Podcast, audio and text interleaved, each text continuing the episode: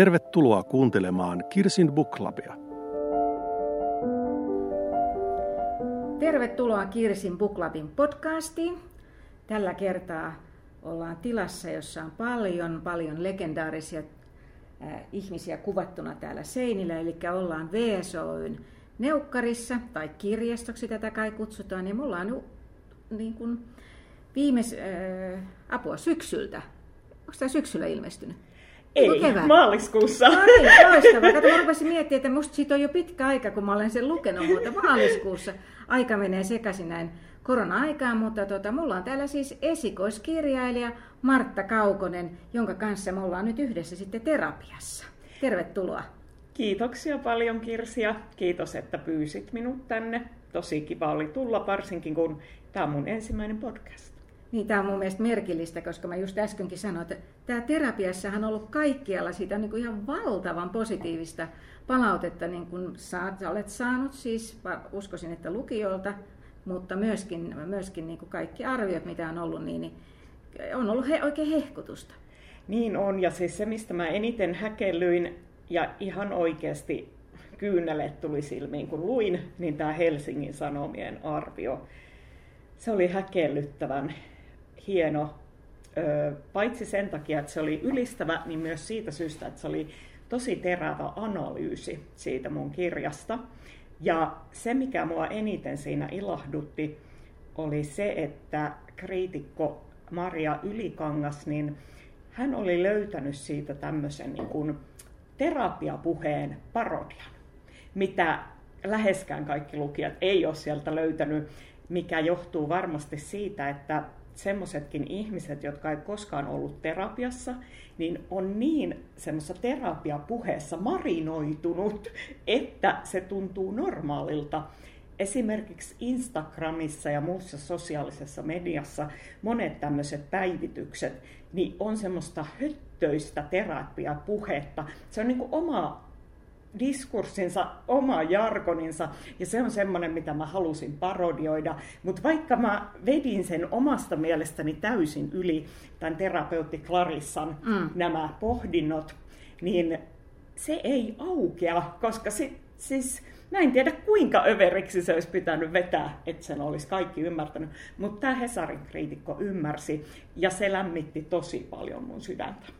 No mutta mä, mulla on tästä ainoastaan pieni pätkä siitä, hän sanoi, että terapiassa on itsetietoinen ja vahva esikoinen.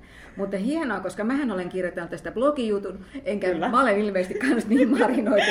En mä tämmöistä piirrettä siinä niin kuin huomannut. Musta se oli vaan niin kuin, ehkä juuri se tavallaan se, kyllä se sarkasmi, että musta se oli niin kuin kivaa se pikkupiruilevaa, mutta en mä osannut sitä niin kuin pukea sanoiksi, että se olisi, se olisi ollut tota, nimenomaan tätä terapiapuhetta, mutta varmaan se on näin, niin tämä on kaiken maailman onnellisuuslauseita niin kuin joka puolella, niin että ne sitten tulee tämmöisen ammattilaisen suusta. Mutta hypätään vähän takaisinpäin vielä tässä, että vaikka terapiasessiossa, ainakin tämän kirjan terapiasessiossa, kun tämä tämä terapeutin asiakas Ira, joka mm-hmm. itseään kutsuu sarjamurhaajaksi, niin, niin hän sanoi, että aina se on se, että ensiksi kysytään nämä perustiedot. No vähän se on tälle podcastissakin, että ensiksi kysytään perustiedot, että, että toi, nyt oletko aina lapsuudessakin haaveillut, että sinusta tulee kirjailija? En. Mä sain kirjastokortin kaksivuotiaana ja sitä ei ehkä yleensä kaksivuotiaille lapsille myönnetä, mutta mä olin niin innokas kirjaston asiakas ja lainasin. Ja mä kaksivuotiaasta lähtien haaveilin, että minusta tulee kirjaston hoitaja. Okei. Se ja... on vielä mahdollista myös. no, sitten mä lähdin tuonne Jyväskylän yliopistoon heti lukion jälkeen opiskelemaan kirjallisuustiedettä ja ajattelin, että tästä minusta sitten tulee kirjastonhoitaja. Mutta sitten mulle kävi niin tuossa kumuvaiheessa, että mä tajusin, että mä en koskaan pysty tekemään niin kuin gradua kirjallisuustieteestä, koska mä en ymmärrä kirjallisuustieteestä yhtikäs mitään, enkä sen teorioista. Ja sitten mulla oli tämmöinen harrastus ollut ihan lapsesta lähtien. Mä oon katsonut hirveästi elokuvia. Ihan pienestä lapsesta lähtien käynyt nimenomaan elokuvateatterissa niitä katsomassa. Ja ö, sitten mä ajattelin, että se on se, mitä mä oikeasti haluaisin tehdä. Mä haluaisin katsoa elokuvia työkseni, mä haluaisin kirjoittaa elokuvakritiikkiä. Ja sitten mä kuulin ihan sattumalta yksissä bileissä, sinne tuli semmoinen nainen, joka opiskeli elokuva- ja TV-tiedettä Turun yliopistossa. Mm. Ja sitten mä okei, okay, mä haen sinne. Ja sitten mä huomasin, kun mä olin siellä, että ahaa, elokuvateoria on johdettu suoraan kirjallisuustieteestä. Eli mä olin jälleen niin kuin sen saman teorian armoilla, että niin kuin ojasta allikkoon. Mutta sinne mä sain tehtyä kuitenkin gradu. No mutta jos olet kaksivuotiaan saanut kirjastokortin ja silloin ruvennut käymään jo niin kuin elokuvissa, tai ehkä, no ehkä silloin jo, niin, sä et ole varmaan käynyt yksin, että niin sulla on ollut niin kuin johdatusta tähän hommaan kyllä. Joo, johdatus tuli siitä, että mun äiti on todella innokas lukija. Ja nyt itse asiassa, kun tämä ilmestyi, tämä Hesarin kritiikki, ja kerroin siitä äitille äitien päivänä, okay. niin äitihän sitten sanoi, että kyllä minulle tästä kritiikistä ainakin pieni osa kuuluu, että minähän luin sinulle niin paljon kuin olit lapsi. No niin, ja kenelle, olis, kenelle tämä kirja oli omistettu, sitä mä huomannut, oliko tässä äitiä mainittu? Ei, äitiä ei ole siinä mainittu, se on omistettu koolle ja hänen identiteettinsä pysyköön edelleen salassa. Okei, no mutta nyt me voidaan No niin, tiedetään vaan, että se ei ole äiti, että on vähän kuin semmoinen niin kuin Meghan Harry-paljastukset, että, että kuka olikaan rasisti. Se ei ollut ainakaan isoäiti ja isoisäni niin tässä samalla lailla, nyt on äiti suljettu tämän ulkopuolelle. Mutta siis eh, sä olet opiskellut kirjallisuutta ja sitten tosissaan ää, elokuvatieteitä ja nyt Joo. tällä hetkellä Siis sehän, tämähän on loistavaa, sä oot päässyt unelmaan, siis sä teet työksessä sitä, että sä katsot elokuvia ja arvostelet niitä. Joo, että nyt mä teen niin kuin freelancerina Helsingin Sanomiin ja Menaisiin. Ja olen erittäin tyytyväinen, että olen tosiaan tämän unelman saavuttanut. Mutta siis kirjailijuuden suhteen mulla ei ole koskaan mitään unelmaa ollut. Mä en ole koskaan halunnut kirjailijaksi ja mä päinvastoin, kun mulla on yksi hyvä ystävä, joka on siis kirjailija, niin mä oon katsonut sitä kirjailijan työtä niin läheltä, että mä oon ajatellut, että minä en pystyisi tuohon. Mä en pystyisi ekakskaan keksimään semmoista niin pitkää juonta, että se kantaisi kokonaiseksi romaaniksi, enkä mä myöskään pystyisi hallitsemaan sellaista valtavaa tekstimassaa, koska Gradukin oli jotain ehkä 80 sivua, ja se oli jo sillä niin kuin hyvin hankalaa. Ja sitten tämä kirja syntyi sillä tavalla, että mä niin olin menossa nukkumaan eräänä iltana ja juuri kun olin nukahtamassa, niin mä kuulin tämän ensimmäisen kappaleen, kirjan ensimmäisen kappaleen päässäni. Nousin ylös, nauhoitin, puhuin sen kappaleen kännykän nauhuriin ja muistan kyllä ikuisesti mun miehen katseen, kun hän katsoi, aha, no niin, taas mennään. Ja taas se on keksinyt jotain ihan hölmöä. Ja sitten seuraavana aamuna mä kirjoitin sen ekan kappaleen ylös, ja siitä lähti. Sillä tavalla syntyi Ira. Aivan käsittämätön, koska mua meinasi jo kysyä, että jos et saa, saat ajatella, että sä et ikinä kirjoita eikä haave, niin kuka tämän on kirjoittanut? Mutta, mutta tämä on nyt tämmöinen ollut tämmöinen ilmestyskirja näköjään sitten jollain lailla. Joo, ja sitten se kun kirjailijathan tapaa aina näin sanoa, että henkilöhahmot alkavat puhua. Et en itse kirjoittanut sitä tietyllä tavalla melkein kanavoi näitä fiktiivisiä hahmoja, niin mulle kävi just sillä tavalla, että että niin kuin vaikeita oli istua siihen kirjoituspöydän ääreen ja ruveta kirjoittamaan. Niin kuin se tuntui, että en minä jaksa. Mutta sitten kun sen aloitti sen kirjoittamisen, niin kyllä ihan selkeästi niin kuin Ira alkoi puhua minun kauttani ja Arto ja Pekka ja Clarissa. Se, et se oli todella helppoa.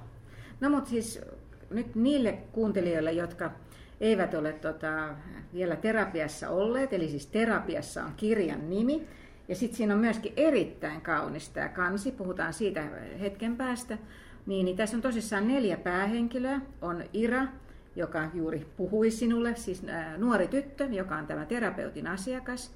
Sitten hän hakeutuu terapeutille, joka on tämmöinen Clarissa, joka, jo, siinä nyt parodiaa kyllä vähän ymmärtää. Hän on hyvin näyttävästi pukeutuva julkisterapeutti, mm-hmm. aina kuulemma A-studion sohvalla tai jonkun muun vastaavan ohjelman, kun jotain mielenterveyteen liittyy, mm-hmm. ja tunnistetaan kadulla, että on niin sen tyyppinen hahmo. Sitten hän on naimisissa vähän vähän värittömämmän Pekan kanssa, joka on insinööri. Hänestä aika vähän tiedetään muuta itse asiassa kuin se, että hän on vähän värittömämpi, eikä pääse ihan niin paljon ääneenkään mm. tässä kirjassa. Ja sitten sen lisäksi on Arto, joka on alkoholisoitunut, potkut saanut toimittaja ja saa nyt sitten kuitenkin tämmöisen kirjoituskeikan, eli hänen pitäisi tehdä siis joku räväkkä haastattelu tästä Clarissasta. Niin, ja sitten on muutama muu henkilö, mutta näiden, mm. nämä neljä saavat oman äänen kirjassa, eli kaikki puhuvat omalla äänellään siinä. Niin nyt mä voin kuvitella, sulla on siis tuhansia elokuvia sun varastossasi, niin miten jos, kyllä se Iraki sieltä jostain kumpus, että toi, niin miten nämä henkilöt nyt niin kuin syntyi? Öö, mä oon ruvennut miettimään tämmöistä, että kirjailija ei varmaan pysty kirjoittamaan muuta kuin omista tunteistaan. Tai sitten tämä koskee vain minua, mutta siis nämä tunteet, mitä siinä kirjassa on, niin ne on ainakin ihan aitoja.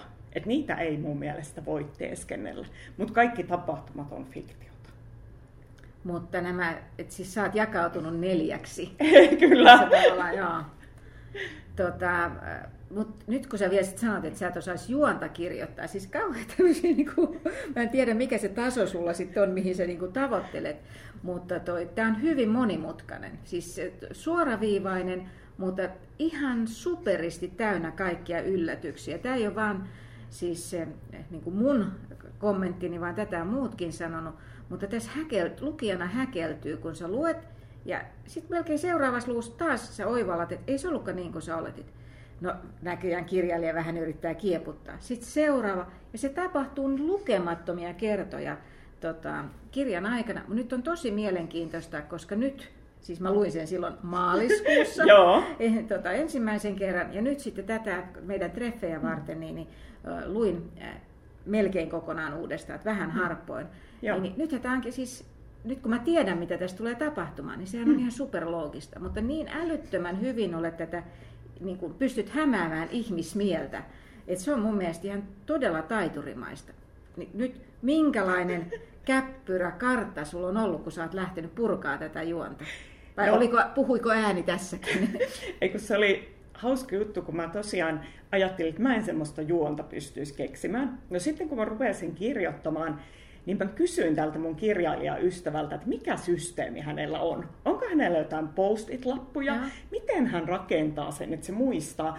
Ja sitten mä mietin vielä, mä oon monesti miettinyt, kun mä oon lukenut Agatha Christien kirjoja, miten hän on sen tehnyt aikana, jolloin ei ollut post-it-lappuja.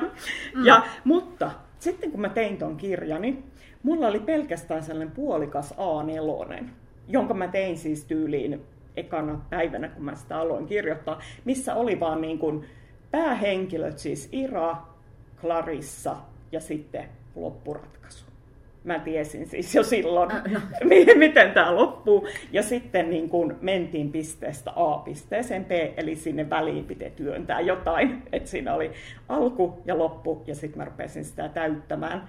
Ja nyt sitten niin jälkikäteen mä mietin, että miten ihmeessä mä oon muistanut, samalla tavalla kuin Agatha Christie, että miten se muistaa, kun sillä on niin kuin, ekaskin sillä on henkilöitä ihan helkkaristi, ja sitten käänteitä tulee ja tulee, miten sä on niin hallinnut sen kokonaisuuden ja muistanut koko ajan, että Aa, se piippu oli tuolla kirjastossa, eli se ei nyt voi ollakaan tuolla eteisen lattialla. Siis tämmöistä ihan niin kuin pientä yksityiskohtaa.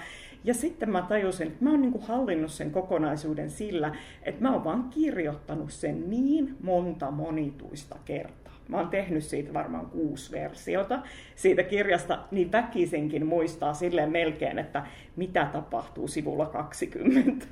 Niin, että siis sen piipun, Kyllä. se ei muistaakseni ollut piippua, mutta siis että sen pitää olla oikeassa paikassa. Kyllä. Sitten sen pitää Pekan nähdä silloin ja Arton ottaa mukaansa ja Clarissan huomata, että sitä ei olekaan ja sitten oliko se Iran piippu. Siis niin, niin juuri ihan... näin, juuri näin, että niin kuin jokaisen yksityiskohdanhan pitää olla kohillaan ja mitä enemmän ne ei ole, niin sitä enemmän siltä koko höskältä putoaa silloin pohja. Joo, joo. Ja mulle yksi ystävä jos sitä ihmetteli, että miten ihmeessä sä oot niin kuin siihen pystynyt. Että niin kuin, vaikka se kääntelee koko ajan päälailleen sitä asetelmaa, niin siinä on just se niin kuin logiikka, mikä on täysin niin kuin aukoton. No nyt kun sulla on tosissaan niin vahva tämä elokuvatausta, Joo. niin, niin toi, näitkö sä tämän elokuvana? Visualisoitko sä siinä koko ajan, kun sä kirjoitit? Kyllä näin ja näin siinä vielä tietyt näyttelijätkin sitä näyttelemässä, mutta en tietenkään ammattini puolesta voi sanoa, että ketkä. No niin siis tämä on, no, tämähän on, oliko suomalaisia näyttelijöitä? Suomalaisia näyttelijöitä kyllä Okei. näin siinä. No mutta nyt tässä on tietysti mullakin läheisempi suhde tähän kirjaan sen takia, että kun tästä on tehty äänikirja Mhm. ja mun mieheni, joka on ääninäyttelijä, niin hän on sitten lukenut tässä tämän Arton osuuden ja hän sanoi silloin heti aluksi, koska hän tietysti kun hän äänikirja tehtiin ennen kuin kirja oli julkaistu, joten Kyllä. mä en ollut sitä vielä lukenut, niin, ja hän luki vaan tietysti ne omat osuutensa. Ja hän Mhm. ei tiennyt, mitä, ne, mitä, mitä siinä on tapahtunut, ja sen takia hän kertoi, että kun hän alkoi lukea, niin ei, ei oikein tota, tiennyt, että onko tämä hyvä tyyppi vai eikö tämä ole hyvä tyyppi, ja sitä emme tässäkään tietysti kerro. Mutta hän sanoi, että sitten niin muodostui, että Arton tarina olisi ollut aivan yhteneväinen tarina ilman niitä muita. Ja samalla lailla, kun jos lukee pätkittäin, niin nämä muutkin rakentuu siihen. Niin tavallaan miettii sitä, että, että sä teit kuitenkin tässä järjestyksessä, kun nämä on tässä kirjassa, että sä et kirjoittanut nyt esiksi Iraa ensiksi ja Clarissaa sitten, että, että kun nämä on niin kuin aina vuorot- vuorotellen täällä, niin etenikö sun kirjoitusprosessin vuorotellen myös? Ei, ei ollenkaan. Ja vielä niinkin, että ensimmäisessä versiossa, joka oli 180 sivua pitkä ja jonka jo näytin täällä VSOYssä, niin siinä ei ollut Artoa ollenkaan. Okei, no kiitän Martin puolesta, että hän pääsi mukaan tarinaan. Joo, se oli silleen, että oli kolme henkilöä, Arto puuttu ja kustannustoimittaja sanoi, että tähän tarvitaan vielä yksi ihminen. Okei. Ja sitten mä niin kuin mietin, että no mikä ihme se nyt sitten voisi olla. Ja seuraavana päivänä laitoin hänelle sähköpostin, että se on tämä Arto ja hän on tämmöinen alkoholisoitunut toimittaja. Ja hänellä on sitten niin kuin tämä yhteys tähän koko kuvioon. Et sattumalta sä olit juuri käynyt silloin Helsingin Sanomien toimituksessa ja katsonut ympärille, että kuka se voisi olla. Niin Ei, ei, mutta tässä kävi hauskasti silleen, että juuri eilen tätä mun Hesarin arviota kommentoi Facebookissa yksi mun elokuvakriitikko kollega, joka on nimeltä Arto, ja hän hieman veisteli tästä, että tota, onko tämä nyt häneen joku viittaus, ja sitten mä olin, että ei voi olla totta, että mä niin kuin mielessäni kelasin jokaisen nimen kohdalta. Enhän mä tunne ketään, joka on nimeltään Ira.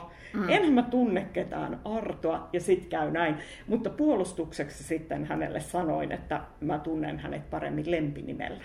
No niin. Niin, sen takia, joka ei ole edes mikään artsi, vaan jotain ihan muuta. No mun nyt sulla on myöskin ne Hesarin arvio tarttui siihen, että sulla on aika hauskoja, siis nämä etunimethän on ihan okei, tai siis niin tavallisia, mutta näillä ihmisillä siis, paitsi tietysti nämä ovat virtaisia nämä, tämä terapeuttipariskunta, mutta muuten on niin kuin aika mielenkiintoisia sukunimiä. Ja sitten sulla muutenkin sä oot nimennyt tälleen, niin kuin sanottiin, että akuankka tyyliin. Niin kuinka hauskaa sulla on ollut, kun sä oot keksinyt näitä nimiä? No ei kun mua nyt harmittaa toi nimihomma kokonaan, jos mä saisin nyt tehdä jotain uusiksi, niin ainut asia, minkä mä tekisin uusiksi, olisi nimenomaan se, että mä muuttaisin ne kaikki lahtisiksi ja niemisiksi ne ihmiset, koska joitain lukijoita oikeasti on häirinnyt ne, mutta sitten toisaalta taas, kun jotkut lukijat on ollut, että kun se on hirveän synkkä se kirja, mm. niin se on ollut niinku keventävää huumoria siellä välissä, että joku murhattu nimi on yhtäkkiä joku...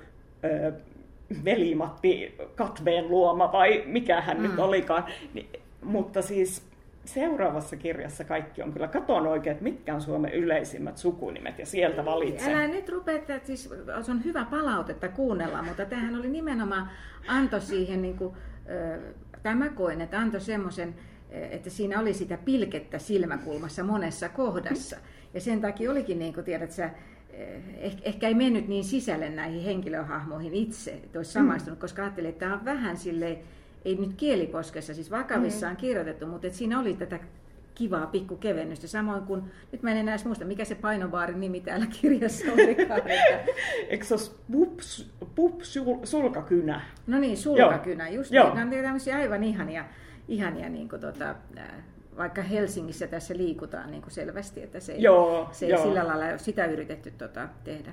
Mutta nyt kun mä, mä olin ajatellut, että mä kysyn sulta, että miksi juuri trilleri, miksi ei nyt vaikka rakkausromaani tai jotain, mutta kun se Ira alkoi sulle puhua, niin siitäkö se johtuu vai olitko sä jotenkin kuitenkin miettinyt, että tämä jännitys on niin sun, sun juttu.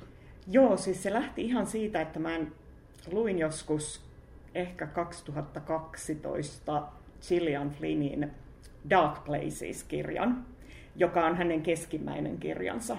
Ja siinä vaiheessa mitään ei ollut Flynniltä käännetty vielä suomeksi ja Gun Girlkään ei ollut ilmestynyt.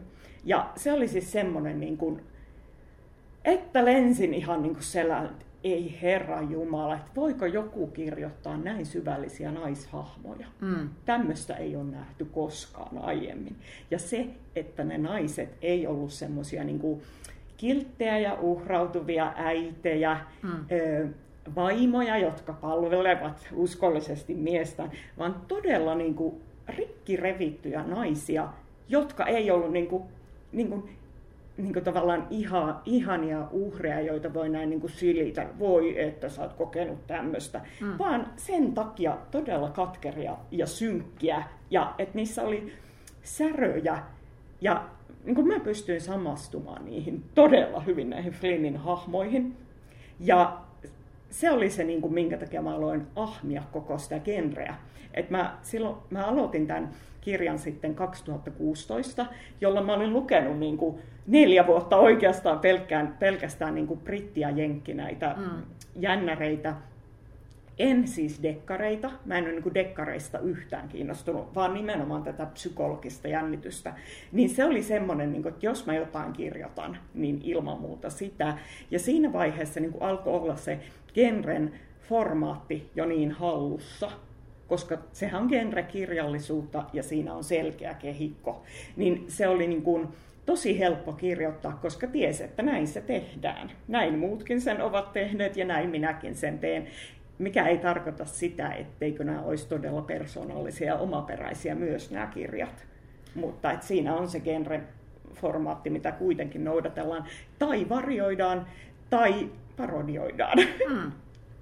Ja tässä on nyt, jos miettii, että dekkareissahan se on usein, tai siis mä en myöskään lue ihan valtavasti dekkareita, mutta olen Joo. kuitenkin nyt riittävästi, riittävästi lukenut, niin, niin siellä se naisen rooli usein on olla se ruumis. Nimenomaan. Ja, tota, ja yhä enemmän, niin se, että se ei riitä enää, että sä oot niin kuin kaunis nuori nainen, ne alkaa olla yhä nuorempia. Ja niin kuin, että tota, sitä, on niin kuin, sitä ei ole kauhean kiva enää lukeakaan. Mutta näissä on tosissaan, mäkään en ole hirveän montaa näitä tämmöisiä psykologisia trillereitä lukenut, mutta näissä naiset aika usein on vahvoja toimijoita. Mutta nythän sua niin kuin julkisestikin, kaikki vetää sen Gillian Flynnin ja Gun Girlin nimenomaan että siihen verrattu. Ja teillä on muutakin yhteistä. Hänhän on siis myös elokuvakriitikko, eikö vaan? Kyllä, ja mä saan ihan itse tästä vertauksesta itseäni syyttää, koska silloin kun me ruvettiin miettimään tuolla markkinoinnissa VSOYssä sen mm. kirjan mm. markkinointia, ja silloin mä niin sanoin, että Flynn on se mun ihan ehdottomin esikuva, ja sanoin myös heille, mm. että hänkin on elokuvakriitikko, niin se oli niin kuin itsestään selvää, että okei. Ja sitten vielä jotkuthan onneksi on sanonut, jotkut äh, bloggarit ja Instagram kirjakrammaajat, että se on osuva se vertaus. Ainakin mm. siis se tyyli on niin kuin yksi yhteen Flynnin kanssa. Ja ennen kaikkea siis se hahmojen syvyys. Mun mielestä niin kuin Ira on todella syvällinen hahmo. Et sehän on niin kuin toisaalta aggressiivinen tappaja, mutta toisaalta se on myös sellainen, niin kuin, siihen on syynsä, että hän on myös tämmöinen uhri. Mm mutta että hän on myös samalla toimija. Että siinä on niin monta semmoista ulottuvuutta. Ja sitten mulle yksi tuttu sanoi Iran hahmosta semmoista, että, että tavallaan hän pystyi samastumaan siihen, että niin tämmöinen kympin tyttö, joka mm. ei kuitenkaan saa mitään. Mm. Tai mä en tiedä kuinka paljon mä uskallan puhua näistä, kun mä ajattelin, että tässä on niin tärkeää se, että tiedätkö, salaisuudet ei paljastu Nimenomaan, siis senhän takia mäkin on, että mä en halua mitään semmoista niin kuin spoileria tässä hmm. suinkaan heittää, että puhutaan niin kuin vaan siitä alkuasetelmasta. Joo, ja, ja siinä, siis tosissaan Ira alkoi sulle ensimmäiseksi niin kuin mm. puhua, ja hyvin mun mielestä äh, saman tyy, niin kuin siis nyt kun mä kuvittelen myös, miltä hän ehkä näyttää ja näin, niin voi ajatella, että sen tyyppisiä hahmoja on ehkä ollut jossain, mutta kuten sä sanoit, niin hyvin sit se, se kokonaiskuva on hyvin erilainen kuitenkin, mm. että on, niin kuin, olet hyvin uniikin kokonaiskuvan mun mielestä pystynyt tota, kyllä tässä niin kuin, luomaan. Ja tää, mut miten nyt kun sä olet sitten niin kuin, kovin ollut tässä maailmassa, niin onko, sä kerroit, että sä kirjoitat jo seuraavaa, mm. niin onko se samasta maailmasta? Et no. pysytkö no. sä nyt tämmöisenä thrilleri, psykologinen thrillerikirjailijana? Kyllä, se toinenkin on psykologinen thrilleri ja se saattaa olla jatkoosa, itsenäinen jatkoosa jollain tavalla, mutta se ei ole vielä varmaa. Mutta mä oon niin ajatellut sen näin, että kun tämä terapiassa on MeToo-romaani, niin tämä jatko-osa on post MeToo. Eli okay. mitä tapahtui MeToon jälkeen ja tapahtuiko yhtikäs mitään. Tämä Aa. on se alkuasetelma sitten siinä Okei, eli ollaan hyvin, ollaanko kuitenkin tässä päivässä vai ollaanko tulevaisuudessa? Ollaan ihan tässä päivässä. Aa. Ja sitten jotenkin kun tämä on aika synkkä tämä terapiassa, ja sitä oli sen takia aika raskasta kirjoittaa, koska koko ajan luin niistä teemoista ja vähän ohikin. Mä luin hirveästi esimerkiksi psykopatiasta mm. tuota kirjaa varten, että se oli se, siinäkin mielessä hirveän raskasta sitä kirjoittaa.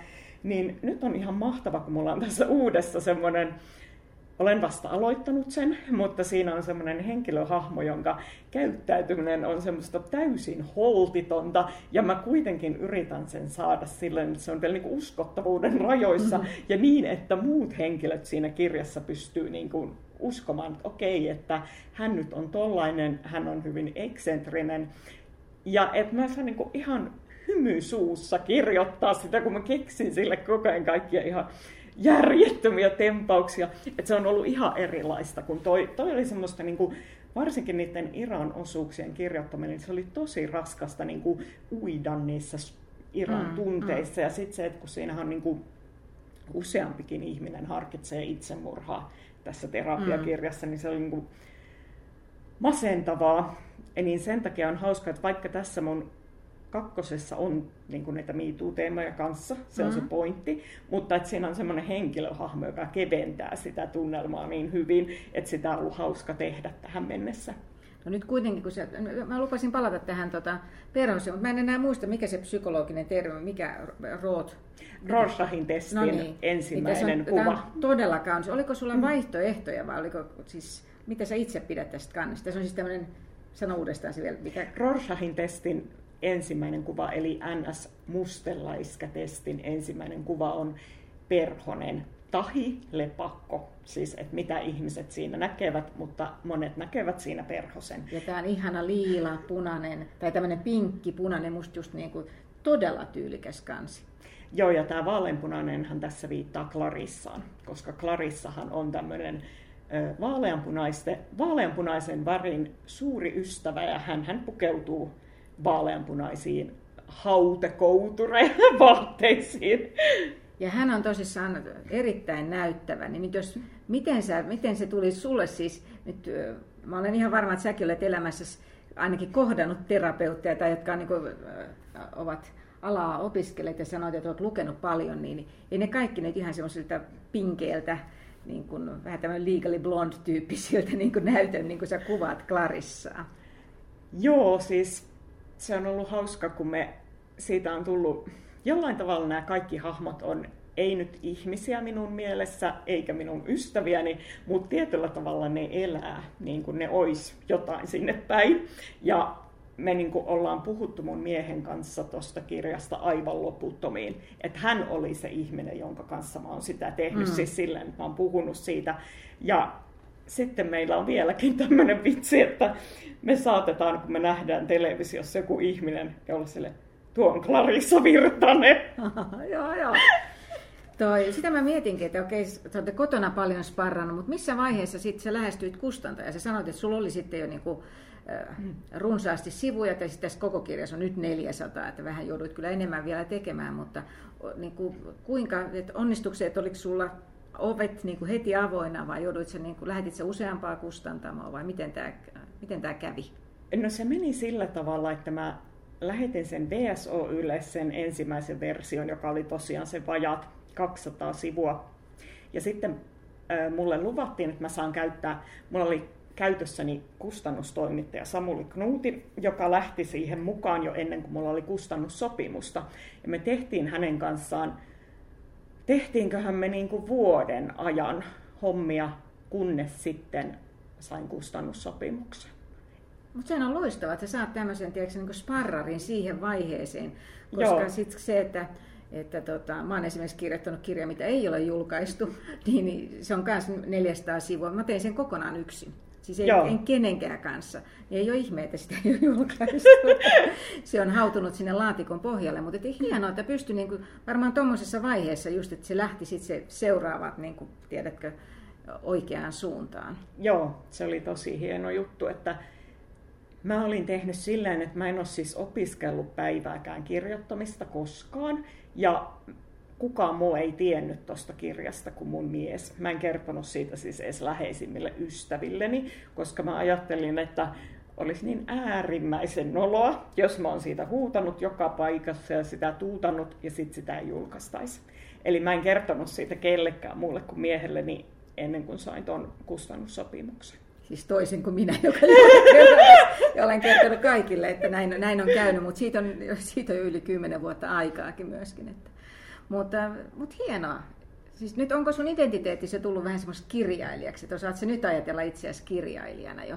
No en oikeastaan, koska mullahan päivätyö kuitenkin siis freelancer-elokuvakriitikkona, että se on se mitä mä teen, että mä oon ollut harrastus vaan toi kirjoittaminen ei silleen, että se olisi harrastukselta tuntunut, kuten mm. sanottua, niin se oli hirveätä kivireen vetoa, että ei se niin kuin mukavaa oikein missään välissä ollut. Mutta, mutta tota, en missään nimessä ajattele yhden kirjan jälkeen olevani mikään kirjailija. No mutta nyt onneksi toinen on jo tulossa. Joo. Mutta nyt tosissaan sä sait arviot on ollut tosi positiivisia, niin miten sä itse, kun sä arvioit, niin oliko tämä semmoinen vaihe, niin kuin asia, mitä sä kovasti jännitit? No, kauheata nyt sanoa näin, mutta siis mulla niin kuin se vaihteli siinä kirjoittaessa koko ajan, että et välillä mä olin ihan, että tämä pitäisi heittää roskiin kokonaan tämä käsikirjoitus, mutta sitten välillä mä olin sille muka kuvittelin, että minä kriitikkona voin tarkastella omaa tekstiäni silleen ö, kriitikon silmin ja näin tälleen päättää, että joo, tämä onkin tosi hyvä ikään kuin muka voisi omaa tekstiään arvioida samalla tavalla kuin muiden tekemiä töitä. Ja silloin mä niin kuin ajattelin, että kyllä tämä niin kuin semmoinen, että kyllä tämä kannattaa julkaista. Mutta ei mua ehkä siis noi kritiikit hirveästi pelottanut, koska itse kun kirjoittaa kritiikkiä, niin tiedän sen, että näähän on kuitenkin kirjallisuuskriitikot rautaisia ammattilaisia, että luotan sitten siihen heidän sanansa, niin en mä jännittänyt sitä oikeastaan. Että se ei niin kuin aina kerrotaan teatteri, ihmiset odottaa, että kun se Hesa, tai ennen ainakin odotti, kun se aamun Hesari tulee, että mitä on sanottu, mutta, mutta onhan tietysti niin kuin, hienoa, tämä varmaan tuntuu hyvältä, että koska ne on ollut sitten, että, ja joku on sitten löytänyt sen myöskin sen, sen tietyn, tietyn asian siitä. Mutta nyt mä mietin, että äh, mä pari vuotta sitten tuli toinen kirja, missä oltiin terapiassa, oli Laura Lindstedtin, tämä mm. ystäväni Natalia, ja silloin luin sen ja haastattelinkin Laura Lindstettiä, mutta sitten meillä oli mahdollisuus olla hänen kanssaan äh, Helsingin kirjamessulla samassa lukupiirissä, jossa hän sitten oikeasti avasi sitä kirjaa. Ja siitä tuli mun mielestä vielä niin todella paljon parempi, koska siinä oli niin paljon semmoisia viittauksia, mitkä oli niin kuin, siis korkeakirjallisuuteen ja taiteeseen, mistä mä en tiennyt niin kuin mitään. Et mä en, se oli paljon semmoista, mitä mä en siis peruslukijana ymmärtänyt. Mm. Mutta kun hän avasi niin, niin sitten mä olin ihan, että wow. Nyt kun edelleen se sun valtava elokuvataustas, kuinka paljon täällä on kohtauksia semmoisia, että, on, että todellinen elokuva äh, ihminen niin löytää niitä kohtauksia tuolta. Vain yksi ja sitäkään ei ole kukaan löytänyt ja sekin on niin kuin parilla rivillä. Siinä on semmoinen yksi kohtaus, missä viitataan Stanley Kubrickin elokuvan Lolita, mutta sitä okay. ei kukaan sieltä löytänyt eikä varmaan löydäkään. No, mutta nyt, nyt kun sä sanot noin, niin kaikki lähtee etsimään sitä tietenkin. Että, mutta sen takia mä ajattelin, kun musta oli muutamia kohtauksia, että tämä voisi olla, tämä voisi olla, tiedät, että sä olisit niin leikitellyt niille. Että. Nyt on useampikin ihminen löytänyt tästä suuria tai paljon viittauksia uhrilampaat elokuvan aina tämän kirjan kannesta lähtien.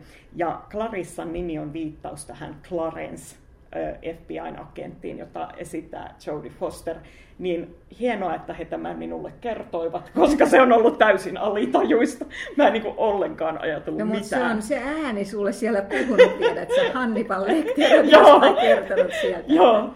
Mutta siis se jännittävä on. Ja edelleen mun täytyy sanoa, että mä ihan, siis, tämä on sujuva ja kaikkea tämmöisiä, niin voisi ajatella näitä niin kuin, hyvän kirjan peruselementtejä, ihmiset syvällisiä ja näin, mutta siis se, se, että mä ihmet, tai ihailen sitä, että sä oot pystynyt pitämään sen juonen noin hyvin niin kuin näpeissä.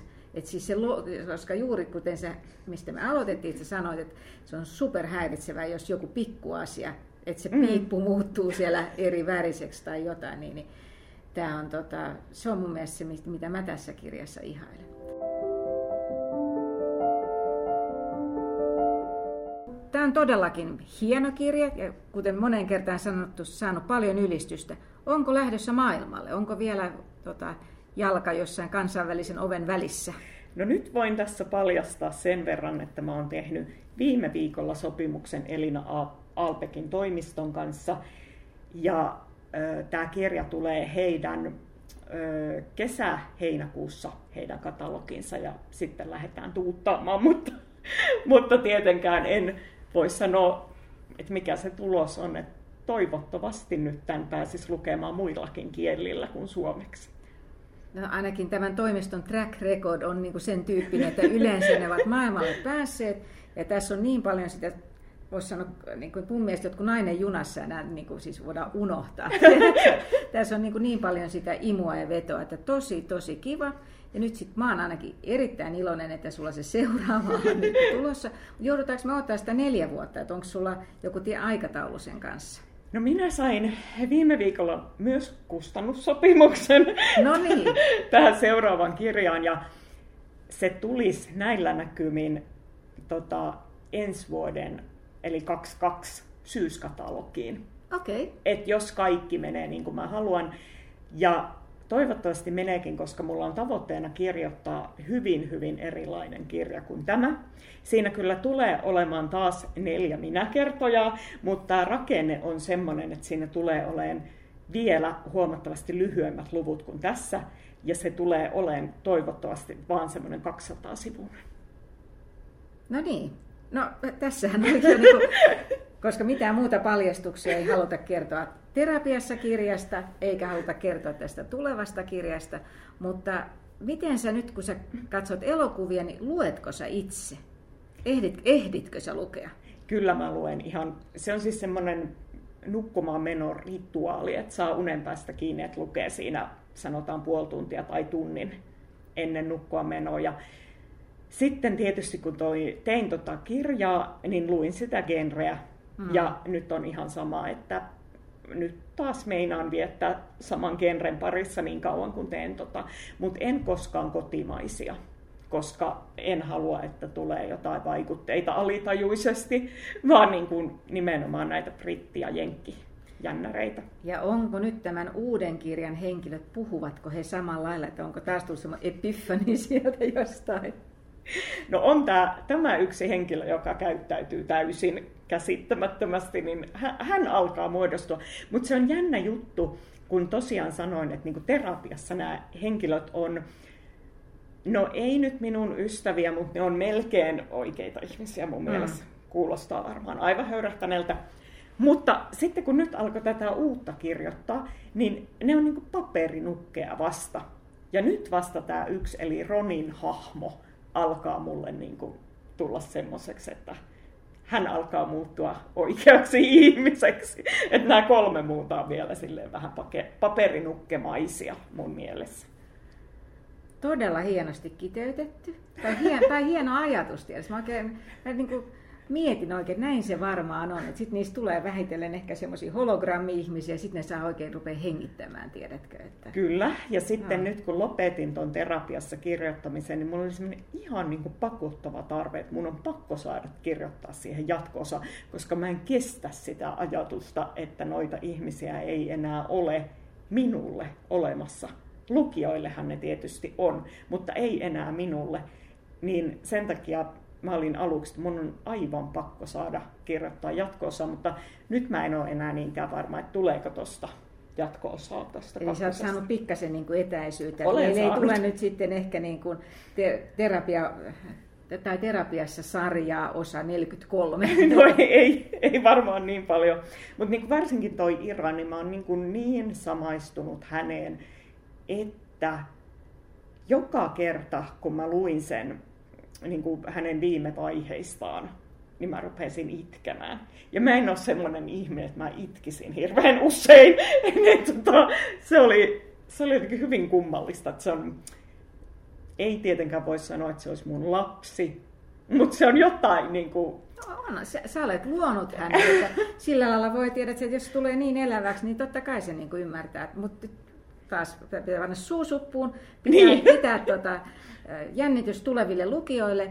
Ja mä toivotan loistavaa kirjailijan uraa jatkossakin. Se on alkanut hienosti ja tässä toivotaan monia monia tämmöisiä jännityksiä, jännityksiä tulevaksi. Toivotaan, että tässä loppujen lopuksi tai siis mä, mun mielestä voisi ihan hyvin käydä, että kohta Chilean Flynnial ruvetaan tituleeraamaan, että hän on Yhdysvaltain Martta, Martta Kaukonen. Eikö se olisi hieno juttu? No se olisi kyllä enemmän kuin hienoa, mutta tuskin tapahtuu.